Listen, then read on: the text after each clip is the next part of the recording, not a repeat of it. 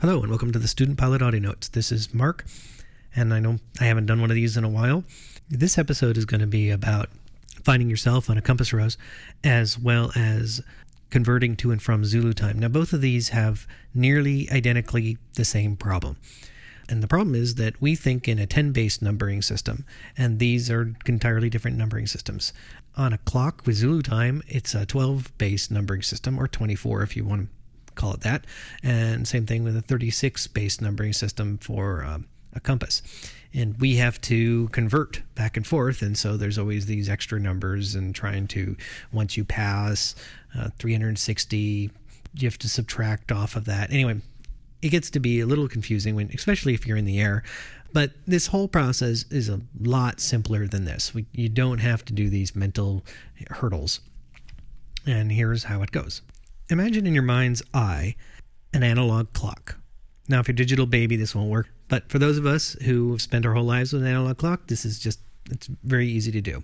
In my case, I'm on the West Coast and I have to add or subtract eight or seven hours depending on what time of year it is. And if I imagine an analog clock, this becomes incredibly easy.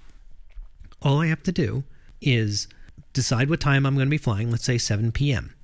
And so I imagine where 7 is, and then I imagine the clock and, and look directly across from 7, and I see 1, and I add 2. If it's uh, 8 hours, I'm supposed to be adding. If it's 7, then I add, then I just add 1. So I look directly across and add 2. And so I come up with 3 and I know that it's going to be 3 a.m. Zulu time. And I know a.m. because I saw that I passed 12 in order to get there and it's not any kind of mental hurdles or anything. This is just a, just a quick little imagination that I do. If you, we could do this for 4 p.m. and 3 p.m. and we could do this for any time, and I can quickly come up with what the Zulu time is supposed to be. It's no math. I'm not doing any math whatsoever. I'm just imagining where things are on the clock, and it works the other way as well. If I'm given a Zulu time, I can go directly across, and I can subtract the two. It's it's as simple as that.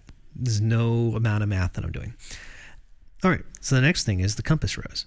Now you're not going to memorize the compass rose like you have the clock. I mean, you've spent your whole life with a clock, and it's only it's only 12. This is 36, and it becomes a little more complicated. And not to mention that um, the degrees become a little more important.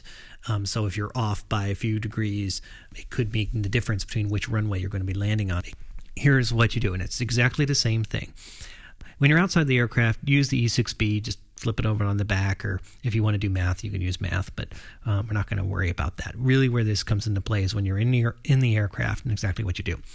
Now, you're approaching an airfield, and you might have one of the runway numbers. In fact, uh, uh, especially on a, a chart, it might say that some runway is right traffic. You just look at there and you say, oh, okay, runway 16 is right traffic. Put your heading indicator to 16 as if you're going to land on runway 16 and the it may be wrong. You're not you're not worried about getting it right right now. So you just put it on the 16 you're just trying to have a visual as to what direction the runway is going to be facing.